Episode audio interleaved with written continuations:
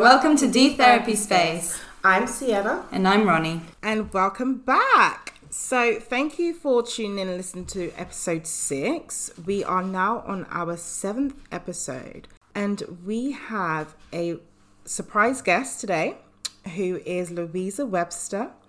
She is a drama therapist, and we will be talking about incorporating animals into drama therapy. Uh, many of you may have known it to be a type of animal assisted therapy. So I think, Ronnie, you actually were on placement with Louisa to begin with, wasn't you? Yeah, so that's how I met Louisa. She was my first one of my first placement managers when I was training, and she was incredibly supportive, helped me through everything, and actually allowed me to come back to the service and support the young people that we were working with after I graduated, which allowed me to actually take the job over. And it was honestly one of the oh. best experiences. Honestly, it was such a lovely place to work. And because I was working with young people that I already knew, it felt like we had such amazing sort of therapeutic relationship already built. And it's just so wonderful when I think back to my first ever drama therapy job. I always think back to Louisa, who was always there to support me. And I just, I cannot explain how happy I am that she's come on today and we're going to get to listen to her. And also, just for our listeners, there is a dog involved. There is, and she's a beautiful, beautiful little sausage dog called Mabel that I'm sure Louisa is going to be talking about for the whole episode. But if we hear some woofs in the background or some scratches at the door, please don't worry because she obviously knows that we're talking about her, so she's going to want to be involved. So without further ado, let's welcome Louisa. Hey. Hey. Thank you so much. That was a really lovely introduction. And yes, thank you for mentioning that you might hear some snuffles. Um, it's not me. Um, I Mabel is very aware that we're talking about canine therapy today and feels that it's important to be part of the conversation. Definitely. So yeah, thank you for having me on. I'm really excited to chat a little bit more about animal assisted therapy and canine therapy in particular, and how it can support our work as drama therapists because it wasn't something that was ever covered for me in training. I don't know about for either of you two. No. Um, it just wasn't a world that I had thought about, and it wasn't something that I believed could feasibly work day to day. And now that I am doing it, I feel really passionate about sharing the benefits of this work and helping people see that it might be more accessible than they realise. And we're so excited to hear all about that. But maybe first you could share a little bit about your drama therapy journey and actually what led you to then want to work with animals, especially dogs. Of course, yes. So I qualified as a drama and movement therapist in 2014. Feels like a long time ago now. And then I think, like most people, I left the training with this passion for drama therapy and this belief that the whole world would have a huge passion for drama therapy and that everyone wow. would understand it. And when you first leave the training, the experience can be quite difficult. It can be quite lonely because you've been with a group of people who are as passionate about drama therapy as you are. And then you go into the world and people don't really know what it is a lot of the time people would say, "Oh, so you're a therapist for actors? That's so cool." um, and I'd try and say, "No, I'm actually trying to utilize dramatic practice to help people's emotional well-being and mental health." And people's eyes would widen and go, "Oh, so you're trying to make anxious people perform?" Oh, no, that's not what I'm doing. um, so at the beginning, it, it felt like quite a tricky thing. And that's oh. one of the reasons that I really loved having you join me, Veronica, as a placement student, because once I started getting jobs, I felt like it was so important to support the people who were coming fresh out of training. Yeah. And realize that there was this fabulous community around and there were really interesting ways of working. Mm. And I'll go on to talk a bit more about it. So now I work full time with children, but when I first qualified, I thought all I wanted to do was work with adults. Um, oh. And the very first job I got, I was incredibly lucky. Somebody actually found me on the back of the website oh. and saw that I was local to their service, and it was a mother and children's refuge. And I went and I worked there and supported the young people who were living in really incredibly difficult conditions, having fled their homes and living secretively, and a lot of them English as a second language. And this is where drama and movement therapy came in to its for me anyway, outside of training, its first fantastic form because I was able to use movement, non-verbal communication, puppets, and play to help these very distressed little people. And I suddenly went, oh, maybe maybe I would like to work with kids. So then that's mm. how I went on to do the placement that Veronica joined me with, which was working with young people with autism and also their siblings to provide a support group for their brothers and sisters. Mm-hmm. And I was working more and more in different creative ways. And my partner and I ended up supporting a friend of ours who was a nurse, well, still is a nurse, one of our amazing NHS front workers throughout this pandemic. And we started helping her look after her three dogs, two of which are sausage dogs, and one is a lovely Cavachon. Oh. And I was thinking, gosh, wouldn't it be fun if I could take one of the dogs into work just sort of one day a week? And at this point, I'd started working for a therapeutic school as the lead therapist of the primary site. So that's what I'm doing now. I've been there for the last two years. I was really lucky that the management were very open to the idea. Mm. So I started taking in a little sausage dog called Dougie, originally on our families days, which is the term where we invite the families in to meet with the staff. And I thought, well, this will be a fun opportunity to see how the children respond to having a dog at school, see how the staff respond. And it became very, very popular. Everyone was delighted to have this little thing trotting around school, having cuddles. and I just thought, wow, I wonder if this can be more regular. So it went from being sort of once a term to then, luckily, my friend, she's incredibly generous in all sorts of ways, and she said, of course, you can have Dougie one day a week. So he started joining us every Friday. And what I noticed was that not only were the pupils incredibly excited for Fridays, but so were the staff. And mm. The well being of the whole site began to improve on a Friday. The children that I work with, unfortunately, have experienced a lot of trauma. And do you know the expression ACEs, adverse childhood experiences? Yeah. Uh-huh. So that can range from all sorts of things from abuse to neglect to complications in the family home. So most of the children who come to my therapeutic school have got quite high ACE scores mm. and experienced a huge amount of trauma, and they're kind of either still living with toxic stress or have experienced a lot of toxic stress. So, inviting play and gentleness and calm into the school is a really important thing. And I noticed that Dougie was doing that the emotional escalation wasn't as high as the other days of the week. The physical outbursts were not as high as the rest of the week. And the rapport between the staff and the children seemed the most positive on a Friday when Dougie was there. So, yeah, I really felt that this was something to get excited about. As we entered into the pandemic, the silver lining for me was that there was somebody at home, and this then afforded us the opportunity to get our own puppy. And as lovely synchronistic stuff would work, you know how it is in, in the therapeutic world, sort of perhaps unconsciously, I'd been begging for it for a long time because this puppy sort of appeared in my life. I, I saw these this litter of puppies and I contacted the family who had the puppies and they said to me that both the mum and the dad dog had done therapy dog work. The lady who had the litter was an ex social worker and had a fantastic understanding of trauma, global developmental delay, the need for positive touch and unconditional positive regard. And she said, Well, let me see if any of these puppies seems to have the right qualities for you. And a few days later, I received a picture of Mabel and I was sold like that. um, and she came home with, with the aim of coming to work with me full time. Oh, wow. So I, again, I was very lucky. The management at work were incredibly supportive, having seen how positive Dougie was at school.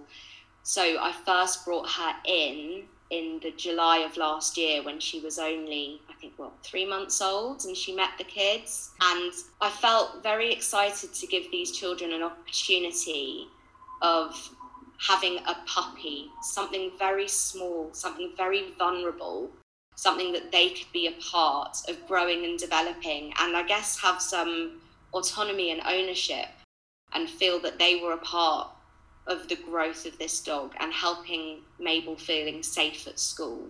Can I just ask? So, um, in terms of you when you bring Mabel into school, yeah, is it in is it in therapy or is it in the classrooms? How is she integrated into it? Yeah, of course. So what it started off as was just Mabel predominantly being in the therapy room when she was really young because I didn't feel comfortable at that point leaving her in the class without me. So she would come into the therapy space. I'd say most of the children wanted her there. Occasionally they didn't, and if they didn't want her in the space, I'd leave her in the office. And now, as the months have gone on, and there's a much better kind of collective understanding from all of the pupils at school as to how we help Mabel feel safe, I'll now quite often leave her in classrooms without me. Mm.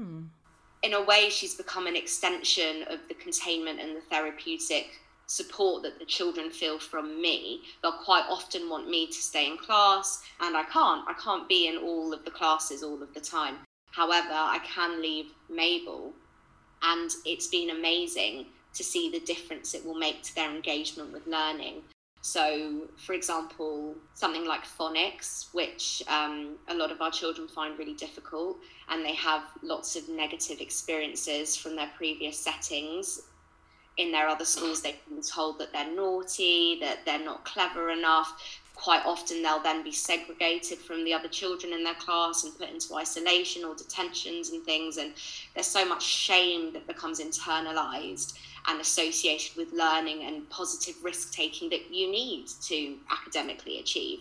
The children don't feel safe enough to do that a lot of the time. So by leaving Mabel in the class, she helps them feel safe enough to access their learning but she can also help them in therapy as well. So sometimes when the children first come to the therapy space, like I know I did when I first entered um, drama therapy settings, it feels a bit unnerving to be kind of mm. asked to move your body in slightly different ways or to express yourself in a way that you're not used to. By using Mabel to try on different characters, and it might be that that means Mabel is playing a baby at the doctor's today, and the children want to dress Mabel up as a baby and stick a dummy in her mouth. I'm very lucky. She's incredibly accommodating. Mm. and I guess that's something that I should mention now. I'm going to talk a lot about the positive things about canine therapy and dog assisted therapy.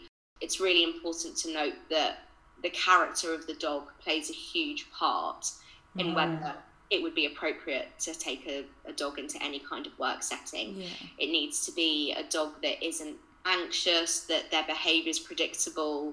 And that was one of the really important things for me about taking Mabel in as early as I did when she was only four months old, mm. so that she didn't feel alarmed by a radiator being kicked or a, a chair being picked up, things like that. I would also like to kind of ask about the attachment because I'm guessing that Mabel would have had to have a really good attachment style with, you know, the mother and as well as yourself and how that can almost transpire into the attachment that the children you work with have or have had. Absolutely. So this is one of the reasons I feel like it was synchronistic and a little bit meant to be with getting Mabel because the home that she came from was just if you're thinking about attachment and secure mm. attachment and mm. safe, lovely environments, I couldn't have asked for a better place for her to spend the first 12 weeks of her life. She was surrounded by a really busy family, grandchildren, so she had lots of cuddles. She was mm. introduced to the noises that children make from a very young age, being handled to different people. So I was really, really lucky with that the first 12 weeks before you can bring a dog home, you don't really know a lot of the time what kind of environment they're in. Whereas the breeder I got was in communication all the time and sent me pictures all the time and allowed us to go and visit in the garden, which we were really lucky to do. So I had a sense that she would sort of have quite a contained and secure attachment when she came to us to begin with. And then at home, we aided that by we carried her a lot in a puppy sling to get her used to noises because you can't often put them down. In fact, I've got the dates wrong there. So she came home at eight weeks, but it's 12 weeks until they're allowed to start walking on the pavement and oh. things like that. And that's just because they have to have certain jabs to make sure that they don't get infections. Yeah. Just to make sure she felt really comfortable with noises. So I would carry her around in a puppy sling a lot, so she'd get used to the train because we travel into central London every day on the train, mm. so that she'd get used to those noises. And then it was, I guess, the case of being quite mindful that while she was a dog and she enjoyed playing, that when I started taking her to school, she still got respite time. So I'd still take her to the office to make sure that she could rest because just like the children, if she gets overstimulated and overworked, her behaviors are going to become unpredictable. And that's why it's been such a lovely learning experience for the children because as I touched on, their self esteem is really low when they come to us. Quite often, as a therapeutic placement, we are one of the last places a local authority will place a child, typically because of funding. So mm. by the time they get to us, they've normally had several exclusions and the self esteem is really low. And they come just believing they are inherently bad and that they can't learn things and that they're not good enough. And what I've been able to model with them with Mabel is look, Mabel isn't one of these adults who you believe as adults, we all know, especially as therapists, we've done a lot of work to be the adults that we are.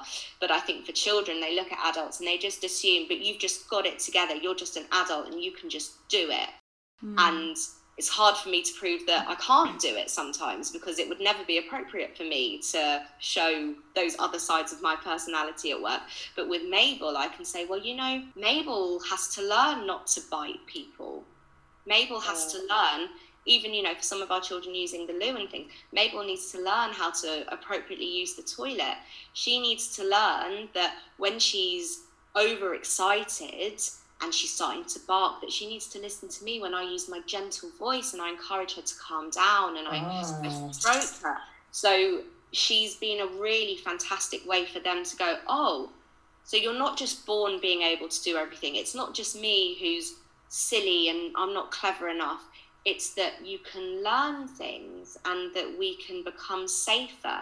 And she's been able to provide that for them in a way that as adults we can't because the reason our pupils are with us are because of these adverse childhood experiences, which means on some level they have not had consistent and reliable adults. So mm. even if they come to a school whereby we're all using a therapeutic approach and we're being as consistent as we can with them, they will come with a huge amount of mistrust and they will push boundaries to see can we contain them? You know how long until you send me away? How long mm. before you tell me that i'm not good enough? There is this mistrust in adults and rightly so. Our brains are really clever things. When we've spent our early years feeling threatened or scared we adapt our behaviors to make ourselves feel safe to make ourselves feel in control. And whilst the children might come to school and initially not trust me as an adult or another adult in the school because we represent authority and unpredictability, they can trust Mabel. Mm. And I hmm. see Mabel as this fantastic bridge of building therapeutic rapport because she embodies unconditional positive regard, which kind of underpins the therapeutic approach of my school dogs do provide unconditional positive regard. That is why, I guess, to use the phrase man's best friend, throughout the centuries, we've used animals to kind of support us. And I think that she has really, really aided the relationship building at school for all staff and particularly myself as a therapist. Gosh, Mabel sounds like an incredible sort of a therapist. I just want to say that. I'm starting to get jealous of her ability to do all those things, and I had to go for training. Um, but, you know, like, it sounds like you definitely had the right dog, and I think what you pointed out before was, is definitely so important. We can always want dogs to do the best for us, and that's why we have them as pets, and that's why we have them at home. But unless we actually know that their personalities are completely right, we can't exactly trust them with the most vulnerable people and bringing them into the therapeutic space as therapists is a risk. That's on us at the end of the day. If anything happens, we've got a little dog that we then have to be responsible for and make sure that you know whatever they do is is safe and okay and there's so much more risk assessing that needs to be done yeah that's something important to mention that i obviously had managerial support but we also put in place risk assessments and i have got both mabel and dougie on my own personal liability insurance as a therapist oh, um, because whilst i have utmost faith in them the same like any person any animal given an environment or a situation that feels unsafe enough, they might behave in an unpredictable way. It is very important for anyone considering animal assisted therapy that they check with their own personal liability insurance.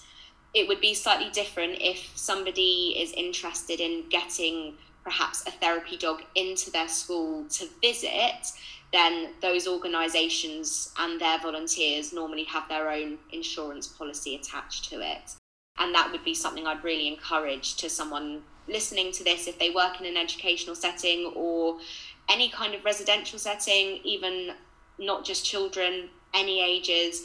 There's a wonderful charity called Pets as Therapy. You might have heard of them referred to as PAT dogs, and they go in and support in all sorts of environments, even prisons as well. I know that that's an area of interest, and they'll train up volunteers and their dogs to go into places for one or two hours a week sometimes. I wasn't able to go down that route with Mabel because I work full time at a school. So it was kind of up to me to take on that responsibility of the insurance and making sure that she was behaving in a safe enough manner to be working there. Mm. So you said Mabel has been working with the children since July, so it's well, it's almost been a year. Gosh, we're so close to yeah, the end of the academic year already. And I know that means that majority of the work that she's done has been during the pandemic. Do you feel like, because I absolutely know that, you know, especially your school and other special schools haven't been closed during the pandemic, staff have been going in, they have been those key workers, you know, and they have been supporting the children who are most vulnerable, who who haven't been able to stay at home, whose parents maybe are frontline workers and can't afford to keep them at home and to take care of them. So I guess there's all the added pressure of the pandemic on top of the already really really vulnerable state in which the children are in.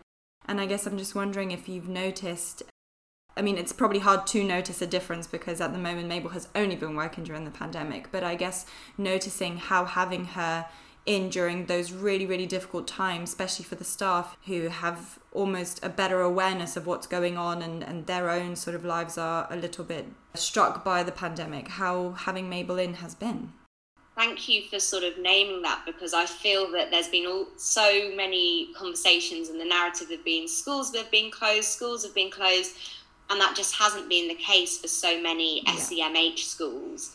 The government guidance was that schools stay open for vulnerable children and nearly all children who attend a special school come under that category because they have EHCP status. Yeah. So we haven't closed at all, which at the beginning, I think there was part of me going, what? Everyone else just gets to coach at home. And obviously, this was before I realised the enormity of the situation and how long this was going to go on for. Yeah. And from a personal stance, I feel very grateful to have still had the structure and the routine of work. And also not to be worried about my clients because I've still been able to see them and mm. check in on them from a safeguarding perspective and a mental health perspective we know that a huge issue following this pandemic is children's mental health. And the mental health of the children at my school was already so vulnerable. I feel really proud that we've remained open and been able to keep supporting them. In terms of what that's meant for having Mabel there, I think that being allowed to still have forms of touch has been very, very important for everyone's mental health mm. the last year our skin is the largest organ of our body. People don't often think about skin as an organ, but it is. And touch is so important to developmental progression, to emotional well being, to feeling like you've got relationships with people. And all of a sudden, the message was don't touch, mm. don't touch anybody. And mm. Collectively as an unconscious you know i felt that everyone was so scared of each other. And whilst of course we had to obtain some social distancing in school and be as safe as we could the reality was we had to remain open and we couldn't not be anywhere near each other. We had to be near each other sometimes. And mabel allowed us all i think to feel safe with touch because for the staff and myself included it was quite a weird experience thinking, right, so I can travel into central London and I can work all day with my colleagues and my clients, but I can't go and see my mum. Mm. I can't go and see my my best friends. And it felt difficult. And that's me knowing that I had more social interaction than most people have had. So for the staff and the pupils, I think having Mabel there to hold was I don't think I've got enough words to, to say how yeah. It's been this last year that there's been something safe and soft to touch mm. and not only to kind of just lighten the mood because she's cute because who doesn't well most people are quite delighted by the sight of a small dog. Not everybody i get that. Um, but not just because she's cute but because the actual act of touch and what that does to our nervous system and how it can calm the heart rate. You know in some places I've, I've worked in the past when you say you're a drama and movement therapist and you talk about therapeutic touch they're like oh no no we can't have any touch. This child's experienced some form of new abuse or neglect and you know when you touch them it can provoke unsafe behaviors and whilst i i do understand that and touch must always be mindful and therapeutic and consensual if we as therapists are not modeling safe touch to our clients how on earth are they going to know for themselves what their boundaries are with touch mm. and then also how to be safe with touch with other people there's a lot of very important conversations happening at the moment about consent. And I think that, again, Mabel is adding to those conversations because they know that there's certain parts of Mabel's body that they shouldn't touch her on because it irritates her and they know that they can't just sneak up and grab her mm. they need to create eye contact make sure that mabel is comfortable with them and she can model that in a way that again as adults it's either not appropriate for us to or we just you know during the pandemic it, we couldn't we couldn't sort of touch in the same way that we were or necessarily offer hugs the way we might have done before but mabel still could. Yeah i think just listening to you i'm absolutely blown away by what comes out of incorporating animals into therapy. It sounds amazing and i feel like i'm already in a therapeutic zone just kind of imagining it all. And um I can definitely see the benefits and how it can definitely support, especially those who have had a troubled upbringing and have struggled with their emotions and, and attachments. And yeah, having somebody or a, a dog and animal there to sort of support them and get through and learn things in a different way, because I think essentially that's definitely what they're doing. They're learning how to do things, but in a completely different way to the kind of system it surprised me as a as a long term dog lover. I've always believed that it could be a cool way to work and a powerful way to work. Mm. However, the the difference it has made has shocked me because I can have conversations now with some of the children I work with whereby if I said that it would make an adult feel a certain way, they don't really have the theory of mind or the trust to kind of be able to go, oh, I don't know how I feel about that impact that has on the adult. However, they do really, really care about Mabel. They care about wanting her to feel safe.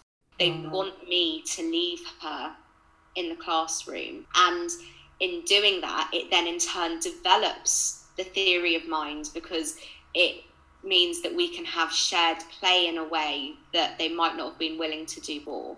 And we can kind of zone in on non-verbal communication mm. in a mm. different way, which, as we know, is another really important part of development. And apart from anything, she provides a lot of fun. Um, yeah. A lot, a lot of the children I work with, they can be very low in their spirits. They can feel quite depressed and quite defeatist. And I can go, oh, well, should we play this game or should we make some, some slime or something like that?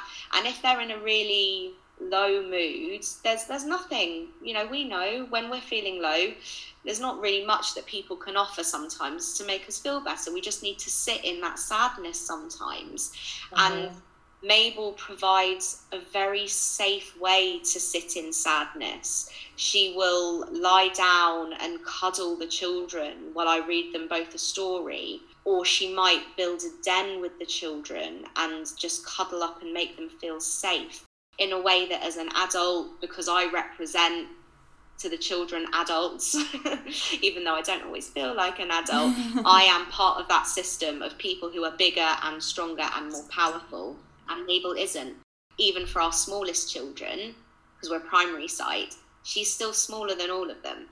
And they are trusted with her to hold her and to be responsible. And in doing that, they then realize, oh, maybe I am trustworthy, maybe I am safe, maybe I can be safe. And then I can say, thank you, thank you so much. Look how calm Mabel is. I can oh. see that Mabel's chest is going slowly up and down, and that means Mabel is taking deep breaths, and that means she feels calm. Because oh. a lot of oh. the time, my you know myself included when i was little you don't know physiologically what's happening when you go into these moments of feeling upset or angry and your heart race speeds up and your palms get sweaty you don't know that that's a physiological response to stress. And with Mabel, I can say to the children, well, actually, if Mabel starts panting, it means that she needs more oxygen because she's trying to breathe more because she's feeling overwhelmed. This is obviously not when she's just run around playing tennis ball, but if it's kind of appearing stress, I can point out what's happening to Mabel's body and say, and this is what happens to our bodies as well. And again, I promise you that I wasn't just born with these skills, or nobody, no adults were just born with these skills. We have to work the same way we have to learn how to read and write and use art materials and play on our PlayStation, all the way we have to learn those skills. We also need to learn how to recognize what's happening in our body to build our resilience and to help us feel safe. And I can't really point that out in my own body the same way I can with Mabel's, and purely because they don't really care about my body the same way they care about Mabel's. Yeah. Mm. I can also see, for some reason, I've got the word fear in my head as well. And I could see how their fear could be lessened and diminished almost by using Mabel. So, for example, I could almost imagine them really using these tools in everyday life.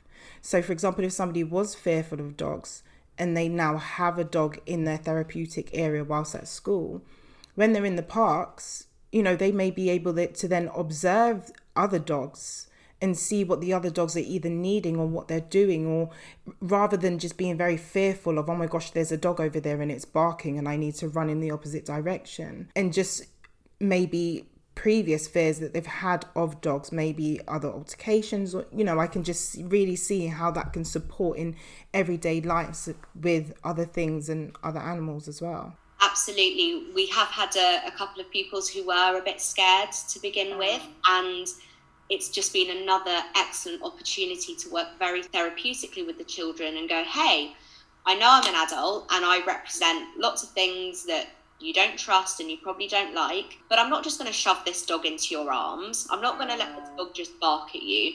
I'm going to tell my dog to respect you. And I'm going to tell my dog that actually that you're not ready to be jumped at and kissed on the face right now. And I'm going to tell her to respect that. And it's been a powerful part of the relationship building and then because it's done with them rather than to them, I never say to them, you have to like this dog. It's if you want to get to know Mabel, you can, and I can support you with that in different ways. And because it's a process that's done with them rather than to them, they then overall, thus to date, they've all become very, very fond of her, and that fear response has gone. And you're completely right, because I have been to the park and stuff with them, and there were children who in the past they might see a dog and just run in the other direction, and now they'll know that that's a dog and that dog's with an owner and that owner is responsible for the dog and the likelihood of that dog coming over and causing them any harm is really low And my favourite thing is when they give each other tips now on how to look after Mabel. They say, "Oh no, this, this is how you hold Mabel. You need to make sure you're supporting her neck." And they take a real interest in all of her well-being. You know, they want to know how her teeth are doing and how her puppy hair's growing and all that sort of stuff. And yeah, the fear is a really interesting point because I perhaps naively expected at the beginning that they would all automatically like her. And there were a couple of kids who were scared, and that's been a really important therapeutic journey, aiding yeah. to, to not feel scared. And it has changed their outlook on animals in general. And even when it comes to mm. bugs and things, I think that there's more of a respect for all the animals that they see out and about now. And their empathy, their empathy has developed hugely predominantly because they want to be empathetic towards the dog, but then as in turn, it mm. then transpires outside of the therapy room and they become more empathetic towards each other and towards themselves and towards the staff. And when there's empathy, you can then build resilience, and then overall, you can be more contained and safer. And that's my my dream for the kids that I work with. Of course, I it would be great for them to get qualifications that support them in what they want to do. But for me, qualifications don't mean that much if you can't regulate yourself and you can't make yourself feel safe and you are surrounding yourself with people that don't make you feel that way. What I'm hoping is that with their relationship with me and the other staff and with Mabel, that we are role modeling positive relationships and that means having your boundaries respected. That means feeling contained feeling safe feeling respected and that then they can go and seek those relationships going forward and be happy adults. I was just really mindful of your you sharing Mabel's experience as, as this amazing working dog therapist, um, and it sounds like she is able to really help pupils that maybe can't access therapy just yet and maybe in a way sort of like you've mentioned she's an extension of you. The children who do come into the therapy space and get to have her in that therapeutic relationship is a little bit different to maybe the pupils who are not necessarily ready for therapy just yet but who still get to have that extension of the therapeutic process by you being able to leave them in the classroom. And it sounds like everything that you've just said is amazing and really represents like how much Mabel is able to support children who maybe are not able to access therapy. But I'm wondering if you could share a little bit more about, obviously without too much detail, about what happens in the therapy space and how Mabel can actually support the children who do access her through the therapy and how the drama therapy can be linked with the stuff that Mabel does. I know you've mentioned the, the roles and sometimes they're wanting to like dress her up and playing, and that's gorgeous. I'm wondering also about what you mentioned about the projections when they feel like they're bad or they're shamed. And I'm wondering if that is ever brought into the space when Mabel is there and if you could just share a little bit more about that. Yeah, so those are definitely themes that are really prominent in the therapy room.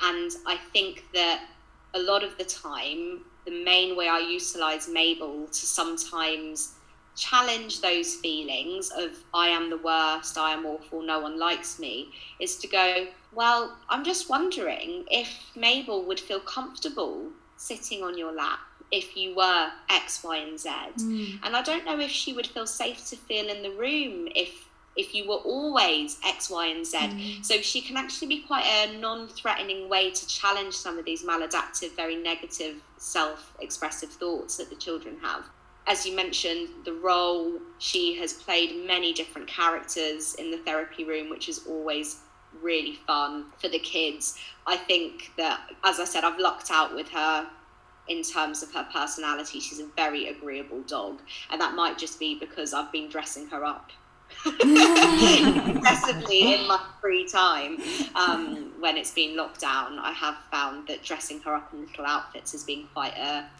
mood booster for myself. And the kids have enjoyed it as well. So with the character work it can be really interesting.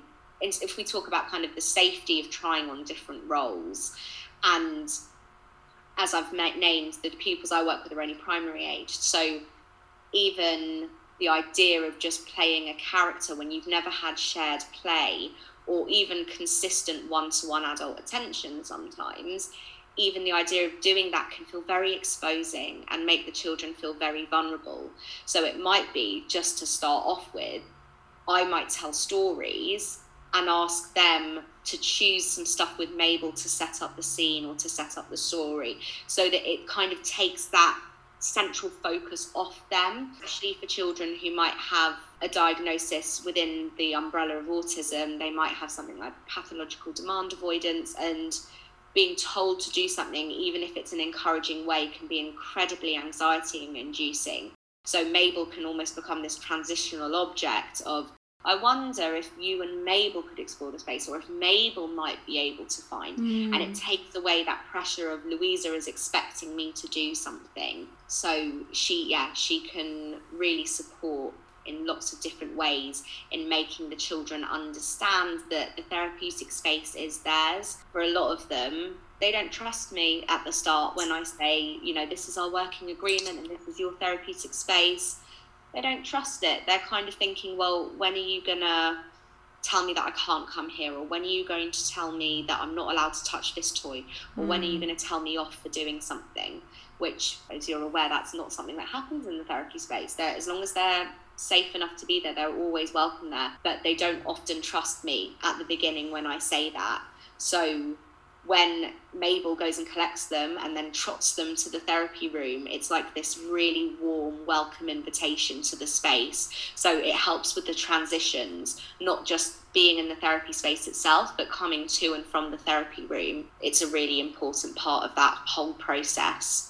I can't stop smiling just imagining like Mabel coming in to like collect the kids for therapy. and it's like, oh, come on this way, we're going to the therapy space. Oh, it's just I mean, this whole episode has just made my heart like really warm and just like my cheeks are all smiley and it's just I'm using muscles I didn't even know I had in my face. It's just so wholesome. It, it is incredibly cute, and I, I, I get that same feeling if I walk past a classroom that I'm not in, but Mabel's in there, and I kind of sneak my head over the door, and I see a child smiling and stroking her and rubbing her ears and kissing her neck and encouraging other children to be safe with her it, it really fills me with a lot of happiness and pride as well. I think it is it's a really privileged way to be working and I know that it isn't an option for everybody. I know that I'm really fortunate to have been able to got her and to be living somewhere where I can have a dog and things like that. I know that that's just not an option for everyone.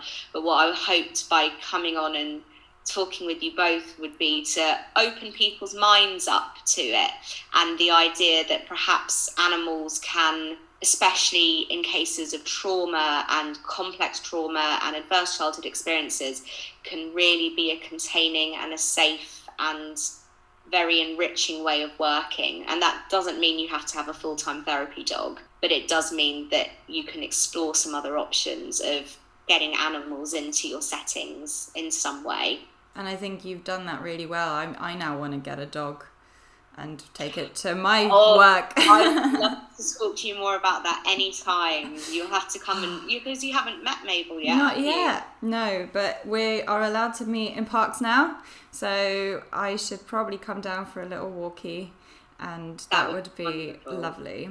Um, but honestly, it has just been so wonderful hearing about your experience and what led you to actually want to work with children and what led you to want to actually bring dogs into that therapy space. It sounds like it has enriched the process in more ways than we would have ever imagined, and it's just been such a pleasure to have you on today to talk about that if there was anyone who was thinking about um, doing drama therapy but loved dogs or wanted to do sort of some qualification in, in dog or animal assisted therapy, what would be your advice as someone who's sort of done that by yourself off the bat?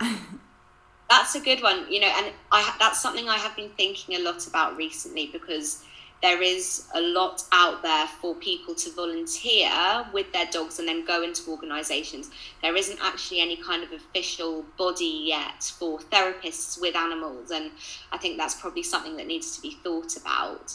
Um, my advice would be to research the kind of animal you're going to get. So, for example, if it's a dog, look at the dog breed and find out the characteristics. Ironically, I wouldn't necessarily recommend a sausage dog to everybody. they are very needy dogs and they can quite often be quite yappy. So I put a lot of work into training Mabel so that she doesn't bark too much and things. So I'd say do your research about the kind of dog. If it's that you're going to be volunteering, then definitely look into Pets as Therapy and get yourself trained up and accredited with them because they're a fantastic organisation. And I would, you know, if anyone wanted to ask any specific questions, I'm very happy for you to perhaps share my email in the podcast notes because as you know veronica i'm very passionate about supporting anyone with drama therapy. I think the more accessible it is the more it will be celebrated and brought into different areas of work.